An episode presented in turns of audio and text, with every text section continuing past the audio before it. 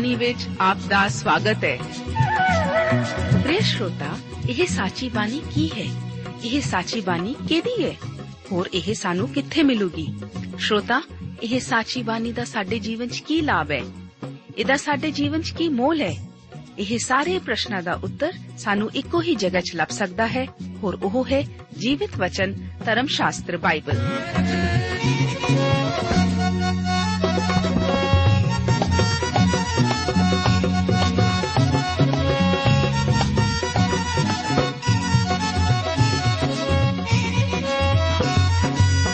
ਧਰਮ ਸ਼ਾਸਤਰ ਬਾਈਬਲ। ਉਹੀ ਜੀਵਿਤ ਵਚਨ ਦਾ ਅਸੀਂ ਇਸ ਕਾਰਜਕ੍ਰਮ ਵਿੱਚ ਅਧਿਐਨ ਕਰਾਂਗੇ।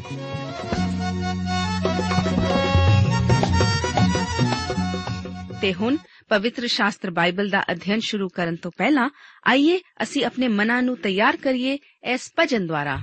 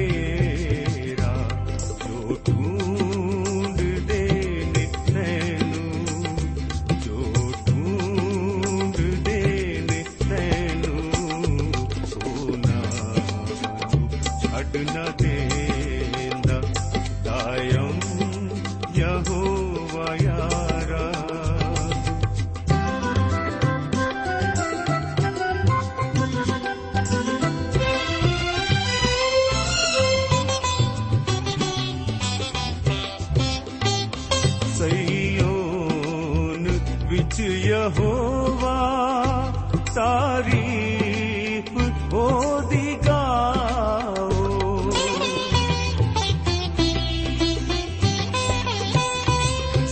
सयोन विच यहोवा तारीफ सैन विचय तारीफ तारिपोदारिप ओगा सब कम ਅਚਰਜਿਉ ਦੇ। ਸਭ ਕੰਮ ਅਚਰਜਿਉ ਦੇ। ਕੋ ਮਾਨੁ ਕਿਆ ਸੁਣਾਓ, ਦਾਇਮ ਯਹੋਵਾ ਯਾ ਪਵਿੱਤਰ ਧਰਮ ਸ਼ਾਸਤਰ ਬਾਈਬਲ ਵਿੱਚ ਯੀਸ਼ੂ ਜੀ ਆਖਦੇ ਹਨ, ਮੈਂ ਇਹ ਗੱਲਾਂ ਤੁਹਾਨੂੰ ਇਸ ਲਈ ਆਖੀਆਂ ਜੋ ਤੁਹਾਨੂੰ ਮੇਰੇ ਵਿੱਚ ਸ਼ਾਂਤੀ ਹੋਵੇ। ਜਗਤ ਵਿੱਚ ਤੁਹਾਨੂੰ ਕਸ਼ਟ ਹੈ ਪਰ ਹੌਸਲਾ ਰੱਖੋ, ਮੈਂ ਜਗਤ ਨੂੰ ਜਿੱਤ ਲਿਆ ਹੈ। ਪਿਆਰੇ ਅਜ਼ੀਜ਼ੋ, ਇਸ ਬਾਈਬਲ ਅਧਿਨ ਪ੍ਰੋਗਰਾਮ ਵਿੱਚ ਯੋਹੰਨਾ ਦੀ ਇੰਜੀਲ ਉਸ ਦਾ 16 ਅਧਿਆਇ ਉਸ ਦੀ 16 ਤੋਂ ਲੈ ਕੇ 31 ਆਇਤ ਅਤੇ 17 ਅਧਿਆਇ ਦੀਆਂ ਪਹਿਲੀਆਂ ਦੋ ਆਇਤਾਂ ਤੱਕ ਵਿਚਾਰ ਕਰਨ ਲਈ ਆਪ ਦੇ ਭਾਈ ਵੱਲੋਂ ਆਪ ਦਾ ਸਵਾਗਤ ਹੈ। ਆਓ ਅਸੀਂ ਪਹਿਲਾਂ 16 ਅਧਿਆਇ ਦੀਆਂ 16 ਤੋਂ ਲੈ ਕੇ 24 ਆਇਤਾਂ ਤੱਕ ਦੇ ਵਚਨ ਨੂੰ ਪੜ੍ਹਦੇ ਹਾਂ। ਲਿਖਿਆ ਹੈ ਥੋੜੇ ਚਿਰ ਪਿਛੋਂ ਤੁਸੀਂ ਮੈਨੂੰ ਫੇਰ ਨਾ ਵੇਖੋਗੇ ਅਤੇ ਫੇਰ ਥੋੜੇ ਚਿਰ ਪਿਛੋਂ ਤੁਸੀਂ ਮੈਨੂੰ ਵੇਖੋਗੇ। ਉਪਰੰਤ ਉਹਦੇ ਕਈ ਚੇਲੇ ਆਪੋ ਵਿੱਚ ਹੀ ਕਹਿਣ ਲੱਗੇ, ਇਹ ਕੀ ਹੈ ਜੋ ਉਹ ਸਾਨੂੰ ਆਖਦਾ ਹੈ? ਭਈ ਥੋੜੇ ਚਿਰ ਪਿਛੋਂ ਤੁਸੀਂ ਮੈਨੂੰ ਨਾ ਵੇਖੋਗੇ ਅਤੇ ਫਿਰ ਥੋੜੇ ਚਿਰ ਪਿਛੋਂ ਤੁਸੀਂ ਮੈਨੂੰ ਵੇਖੋਗੇ। ਔਰ ਇਹ ਜੋ ਮੈਂ ਪਿਤਾ ਕੋਲ ਜਾਂਦਾ ਹਾਂ, ਫਿਰ ਉਹਨਾਂ ਆਖਿਆ, ਇਹ ਥੋੜਾ ਚਿਰ ਜੋ ਉਹ ਕਹਿੰਦਾ ਹੈ, ਕੀ ਹੈ? ਅਸੀਂ ਨਹੀਂ ਜਾਣਦੇ ਕਿ ਉਹ ਕੀ ਆਖਦਾ ਹੈ।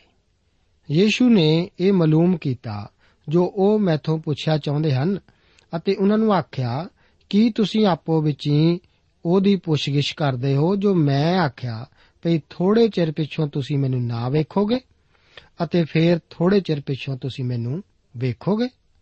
ਮੈਂ ਤੁਹਾਨੂੰ ਸੱਚ-ਸੱਚ ਆਖਦਾ ਹਾਂ ਕਿ ਤੁਸੀਂ ਰੋਵੋਗੇ ਅਤੇ ਸੋਗ ਕਰੋਗੇ, ਪਰ ਜਗਤ ਆਨੰਦ ਕਰੇਗਾ।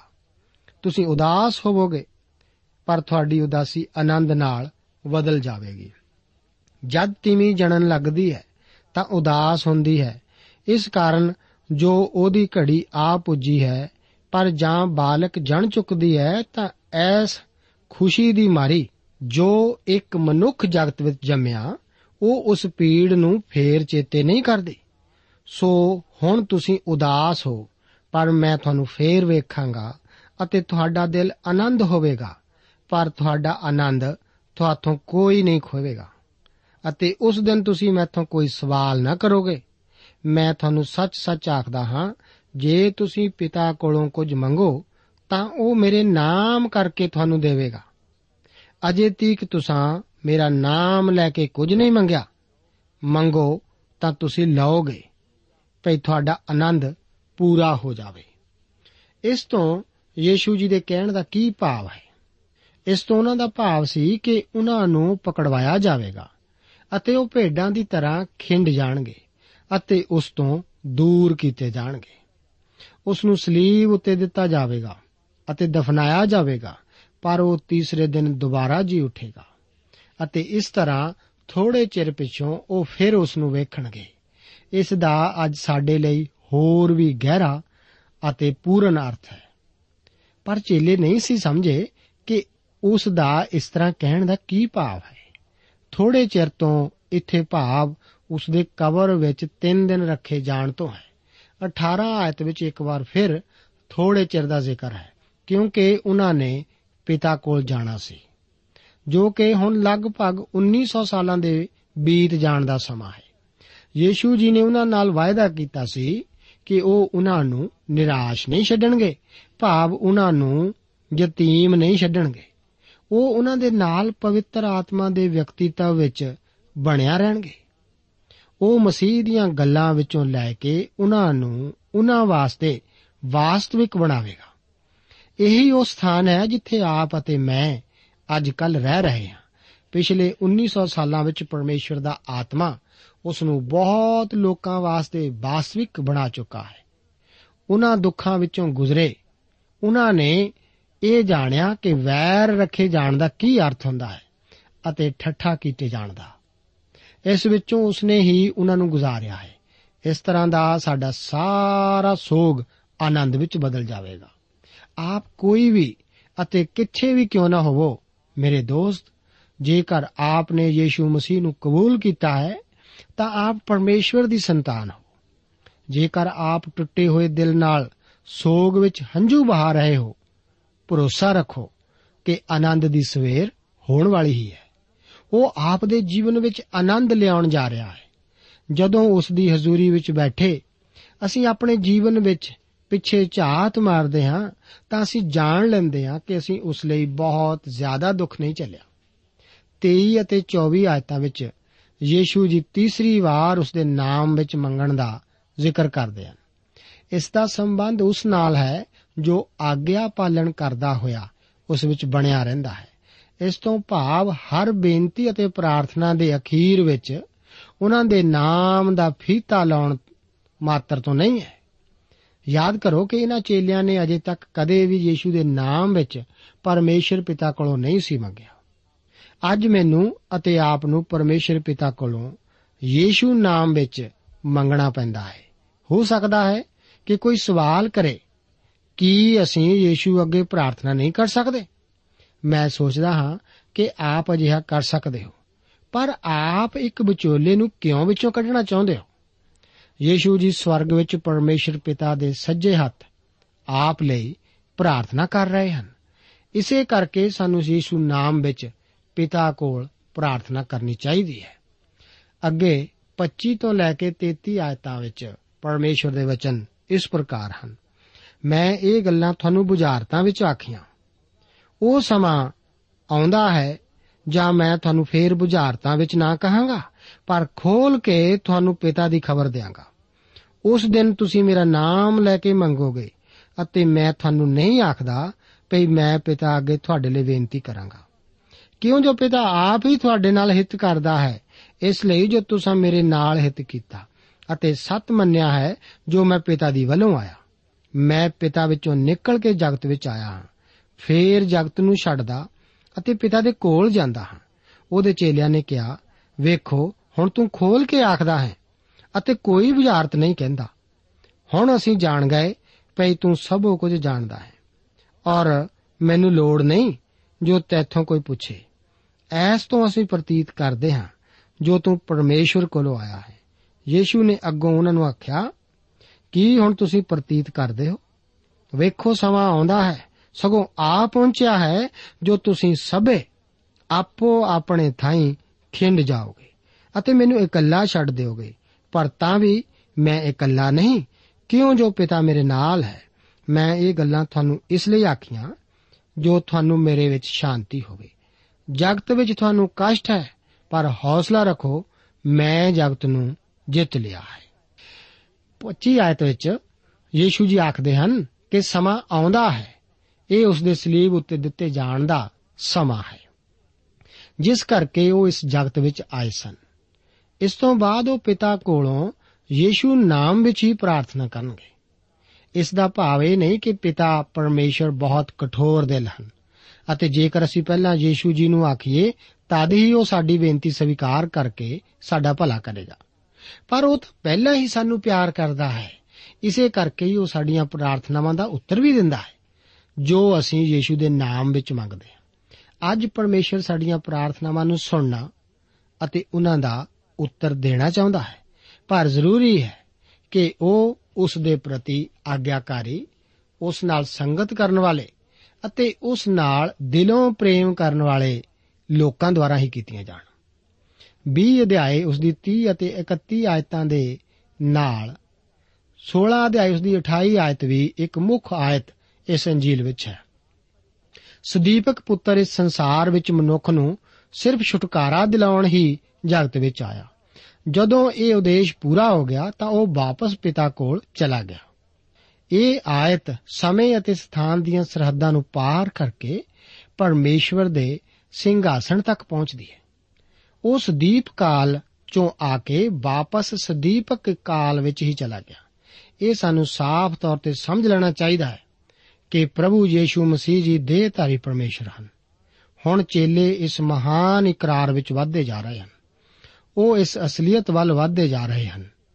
ਉਹ ਇਹ ਸਮਝ ਚੁੱਕੇ ਹਨ ਕਿ ਯੀਸ਼ੂ ਜੀ ਪਿਤਾ ਕੋਲੋਂ ਆਏ ਹਨ ਅਤੇ ਇਸ ਸੰਸਾਰ ਵਿੱਚ ਆਏ ਹਨ। ਉਹ ਮਸੀਹ ਹਨ।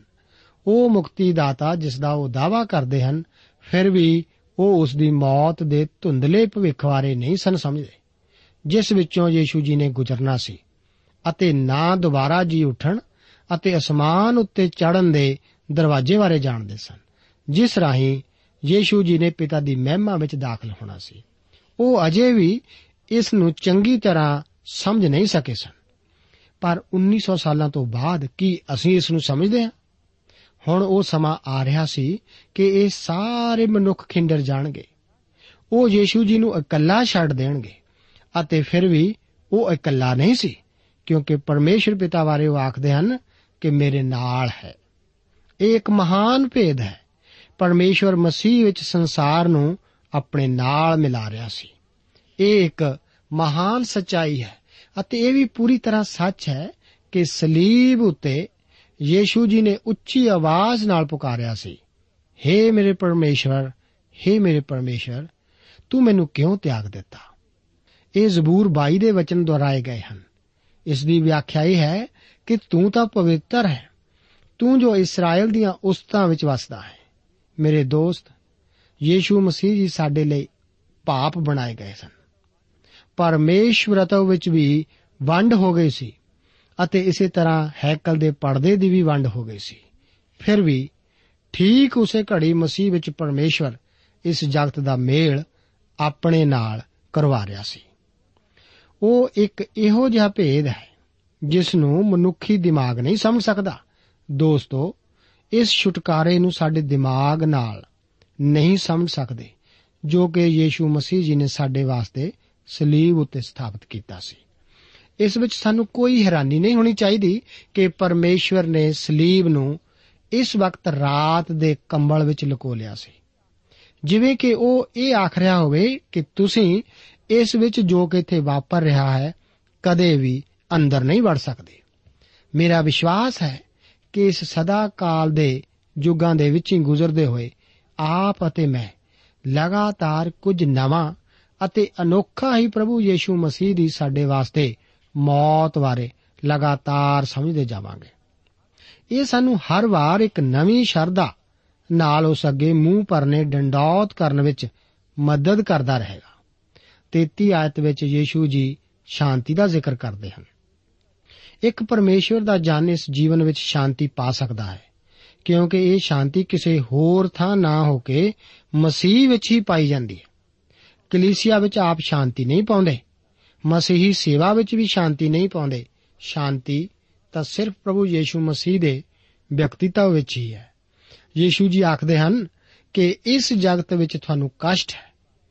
ਪ੍ਰਭੂ ਜੀ ਇਸ ਬਾਰੇ ਸਾਫ਼-ਸਾਫ਼ ਕਹਿ ਰਹੇ ਹਨ। ਇਸ ਸੰਸਾਰ ਵਿੱਚ ਸ਼ਾਂਤੀ ਨਾ ਹੋ ਕੇ ਸਿਰਫ ਮੁਸੀਬਤ ਹੀ ਹੈ। ਇਸ ਬਾਰੇ ਤਾਂ ਯੀਸ਼ੂ ਜੀ ਠੀਕ ਹੀ ਕਹਿ ਰਹੇ ਸਨ। ਠੀਕ ਹੈ ਨਾ?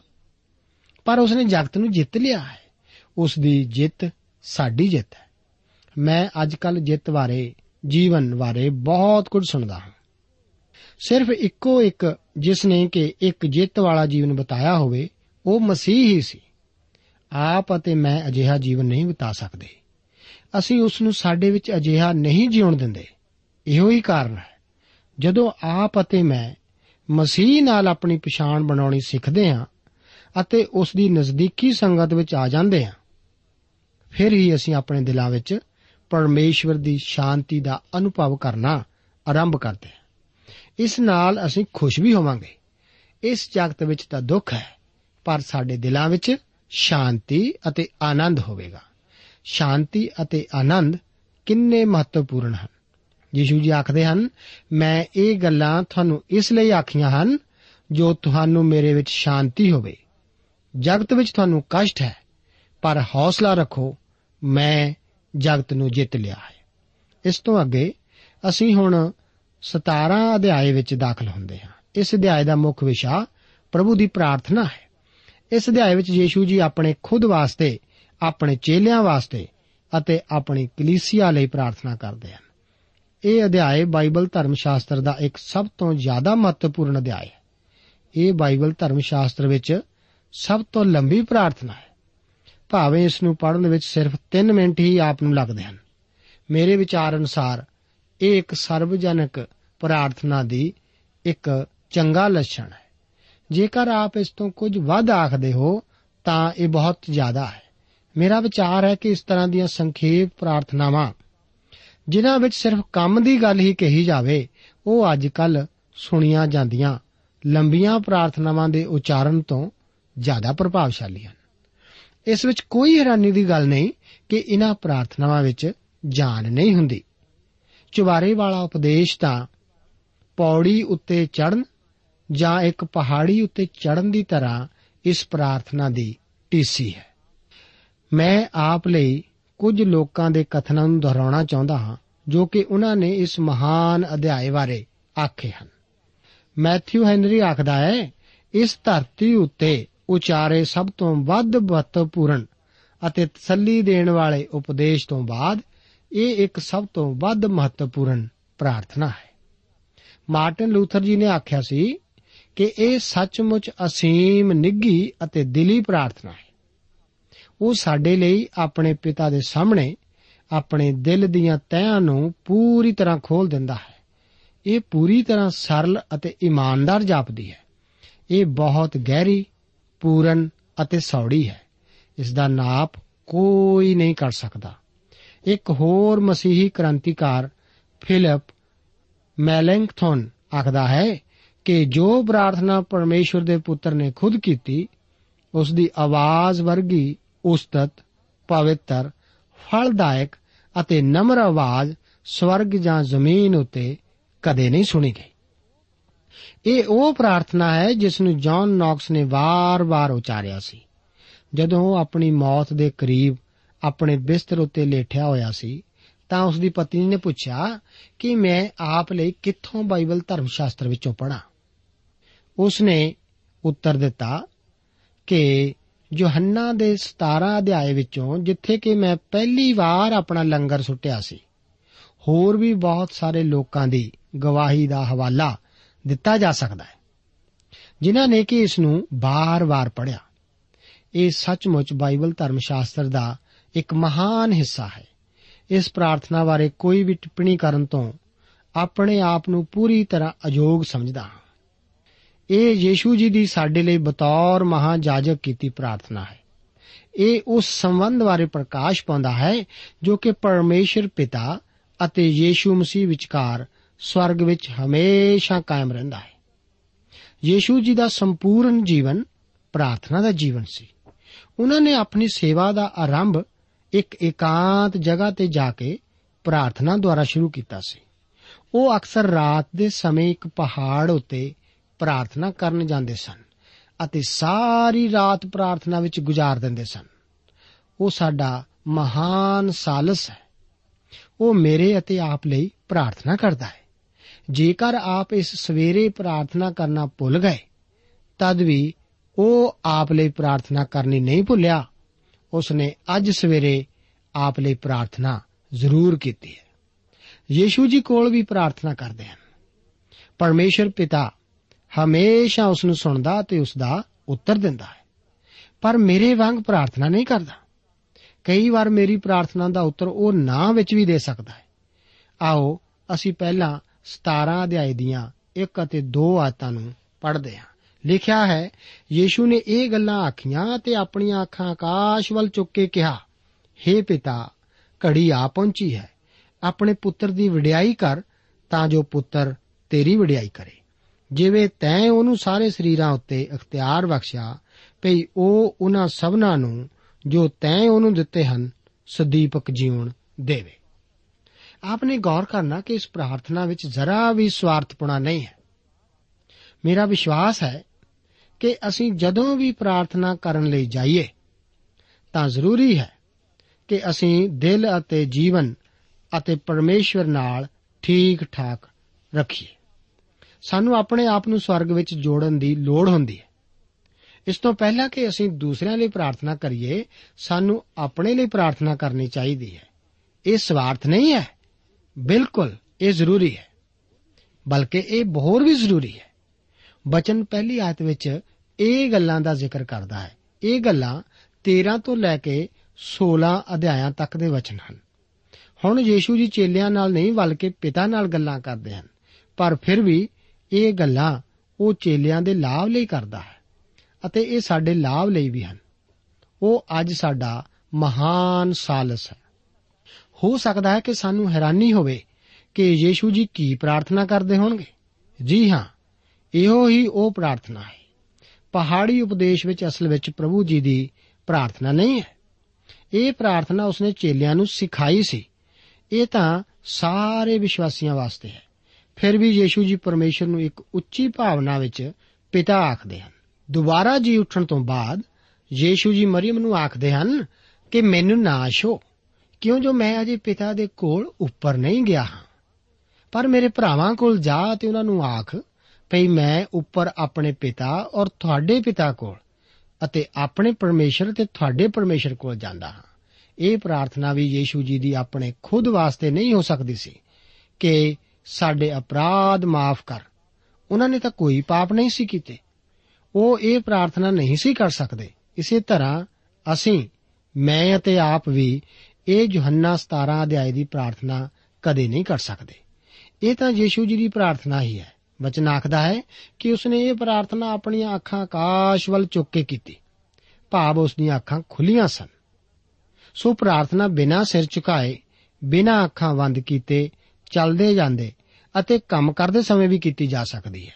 ਉਸ ਸਮੇਂ ਯੀਸ਼ੂ ਜੀ ਪ੍ਰਾਰਥਨਾ ਕਰਦੇ ਹਨ ਕਿ ਪਿਤਾ, ਉਹ ਪਿਤਾ ਦੀ ਵਡਿਆਈ ਕਰ ਸਕਣ। ਇਹ ਵਡਿਆਈ ਉਹਨਾਂ ਦੇ ਸਲੀਬ ਉੱਤੇ ਦਿੱਤੇ ਜਾਣ, ਉਠਾਏ ਜਾਣ ਅਤੇ ਇਸ ਤਰ੍ਹਾਂ ਉਹਨਾਂ ਨੂੰ ਇੱਕ ਸਰਵਉੱਚ ਨਾਮ ਦੇਣ ਨਾਲ ਹੋਣੀ ਸੀ। ਇਸ ਦਾ ਕਿੰਨਾ ਭਰਪੂਰ ਅਰਥ ਹੈ? ਦੋ ਆਇਤ ਦੱਸਦੀ ਹੈ ਕਿ ਯੀਸ਼ੂ ਨੂੰ ਸਭ ਉੱਤੇ ਅਧਿਕਾਰ ਦਿੱਤਾ ਗਿਆ। ਭਾਵ ਸਾਰੇ ਬ੍ਰਹਿਮੰਡ ਅਤੇ ਸਾਰੇ ਮਨੁੱਖਾਂ ਉੱਤੇ ਵੀ। ਉਹ ਸਾਨੂੰ ਸਭ ਨੂੰ ਮਸ਼ੀਨੀ ਮਨੁੱਖ ਬਣਾ ਕੇ ਆਪਣੇ ਕਾਬੂ ਵਿੱਚ ਕਰ ਸਕਦਾ ਹੈ। ਪਰ ਅਜਿਹਾ ਉਹ ਆਖਰ ਵਿੱਚ ਹੀ ਕਰੇਗਾ। ਕਲੀਸਿਆ ਪਰਮੇਸ਼ਰ ਵੱਲੋਂ ਯੀਸ਼ੂ ਮਸੀਹ ਲਈ ਪਿਆਰ ਦਾ ਤੋਹਫਾ ਹੈ। ਇਸ ਲਈ ਪਰਮੇਸ਼ਵਰ ਨੇ ਹਰੇਕ ਨੂੰ ਆਜ਼ਾਦ ਇੱਛਾ ਦੇ ਰੱਖੀ ਹੈ। ਨਹੀਂ ਤਾਂ ਮੈਂ ਉਹਨਾਂ ਨੂੰ ਹੀ ਖੁਸ਼ਖਬਰੀ ਸੁਣਾਉਂਦਾ, ਜਿਨ੍ਹਾਂ ਦਾ ਮੈਨੂੰ ਪਤਾ ਹੁੰਦਾ ਕਿ ਉਹੀ ਮਸੀਹ ਕੋ ਰਹਣਗੇ ਪਰ ਜੇਕਰ ਆਪ ਮਸੀਹ ਨੂੰ ਕਬੂਲ ਨਾ ਕਰੋ, ਤਾਂ ਆਪ ਕੋਲ ਇਸ ਲਈ ਕੋਈ ਬਹਾਨਾ ਨਹੀਂ ਹੈ। ਇਹ ਤਾਂ ਆਪ ਨੂੰ ਹੀ ਦੋਸ਼ੀ ਠਹਿਰਾਵੇਗਾ, ਕਿਉਂਕਿ ਆਪ ਨੇ ਹੀ ਉਸ ਦੀ ਪੇਸ਼ਕਸ਼ ਨੂੰ ਨਹੀਂ ਕਬੂਲਿਆ। ਆਪ ਦਾ ਕੀ ਫੈਸਲਾ ਹੈ? ਆਪ ਲਈ ਮਸੀਹ ਨੂੰ ਕਬੂਲ ਕਰਨਾ ਹੀ ਆਪ ਦਾ ਭਲਾ ਹੈ। ਪ੍ਰਭੂ ਆਪ ਨੂੰ ਅਜਿਹਾ ਕਰਨ ਵਿੱਚ ਮਦਦ ਕਰੇ ਅੱਜ ਦੇ ਵਚਨਾਂ ਦੁਆਰਾ ਆਪ ਨੂੰ ਬਰਕਤ ਦੇਵੇ। ਦੋਸਤੋ, ਸਾਨੂੰ ਉਮੀਦ ਹੈ ਕਿ ਇਹ ਕਾਰਜਕ੍ਰਮ ਤੁਹਾਨੂੰ ਪਸੰਦ ਆਇਆ ਹੋਵੇਗਾ ਤੇ ਇਹ ਕਾਰਜਕ੍ਰਮ ਸੁਣ ਕੇ ਤੁਹਾਨੂੰ ਬਰਕਤਾਂ ਮਿਲੀਆਂ ਹੋਣਗੀਆਂ। ਜੇ ਤੁਸੀਂ ਇਹ ਕਾਰਜਕ੍ਰਮ ਦੇ ਬਾਰੇ ਕੁਝ ਪੁੱਛਣਾ ਚਾਹੁੰਦੇ ਹੋ, ਤੇ ਸਾਨੂੰ ਇਸ ਪਤੇ ਤੇ ਲਿਖੋ। Programme Sachi Bani, post box number 1715 sector छत्ती Chandigarh एक छे ज़ीरो ज़ीरो, तीन छ पता एक बार फिर सुन लो। Programme Sachchi Vani post box number one seven one five, sector thirty six, Chandigarh one six zero zero three six. साडा ईमेल पता है Sachi Bani post box number 1715 sector 36 Chandigarh 160036 ਸਾਡਾ ਈਮੇਲ ਪਤਾ ਹੈ punjabi ttb at twr.in ਪਤਾ ਇੱਕ ਵਾਰ ਫੇਰ ਸੁਣ ਲਓ punjabi ttb at twr.in ਹੁਣ ਸਾਡੇ ਪ੍ਰੋਗਰਾਮ ਦਾ ਸਮੇਂ ਸਮਾਪਤ ਹੁੰਦਾ ਹੈ ਉਮੀਦ ਹੈ ਅਗਲੇ ਪ੍ਰੋਗਰਾਮ ਵਿੱਚ ਤੁਹਾਡੇ ਨਾਲ ਫੇਰ ਪੇਂਟ ਹੋਏਗੀ ਰੱਬ ਤੁਹਾਨੂੰ ਬਰਕਤ ਦੇ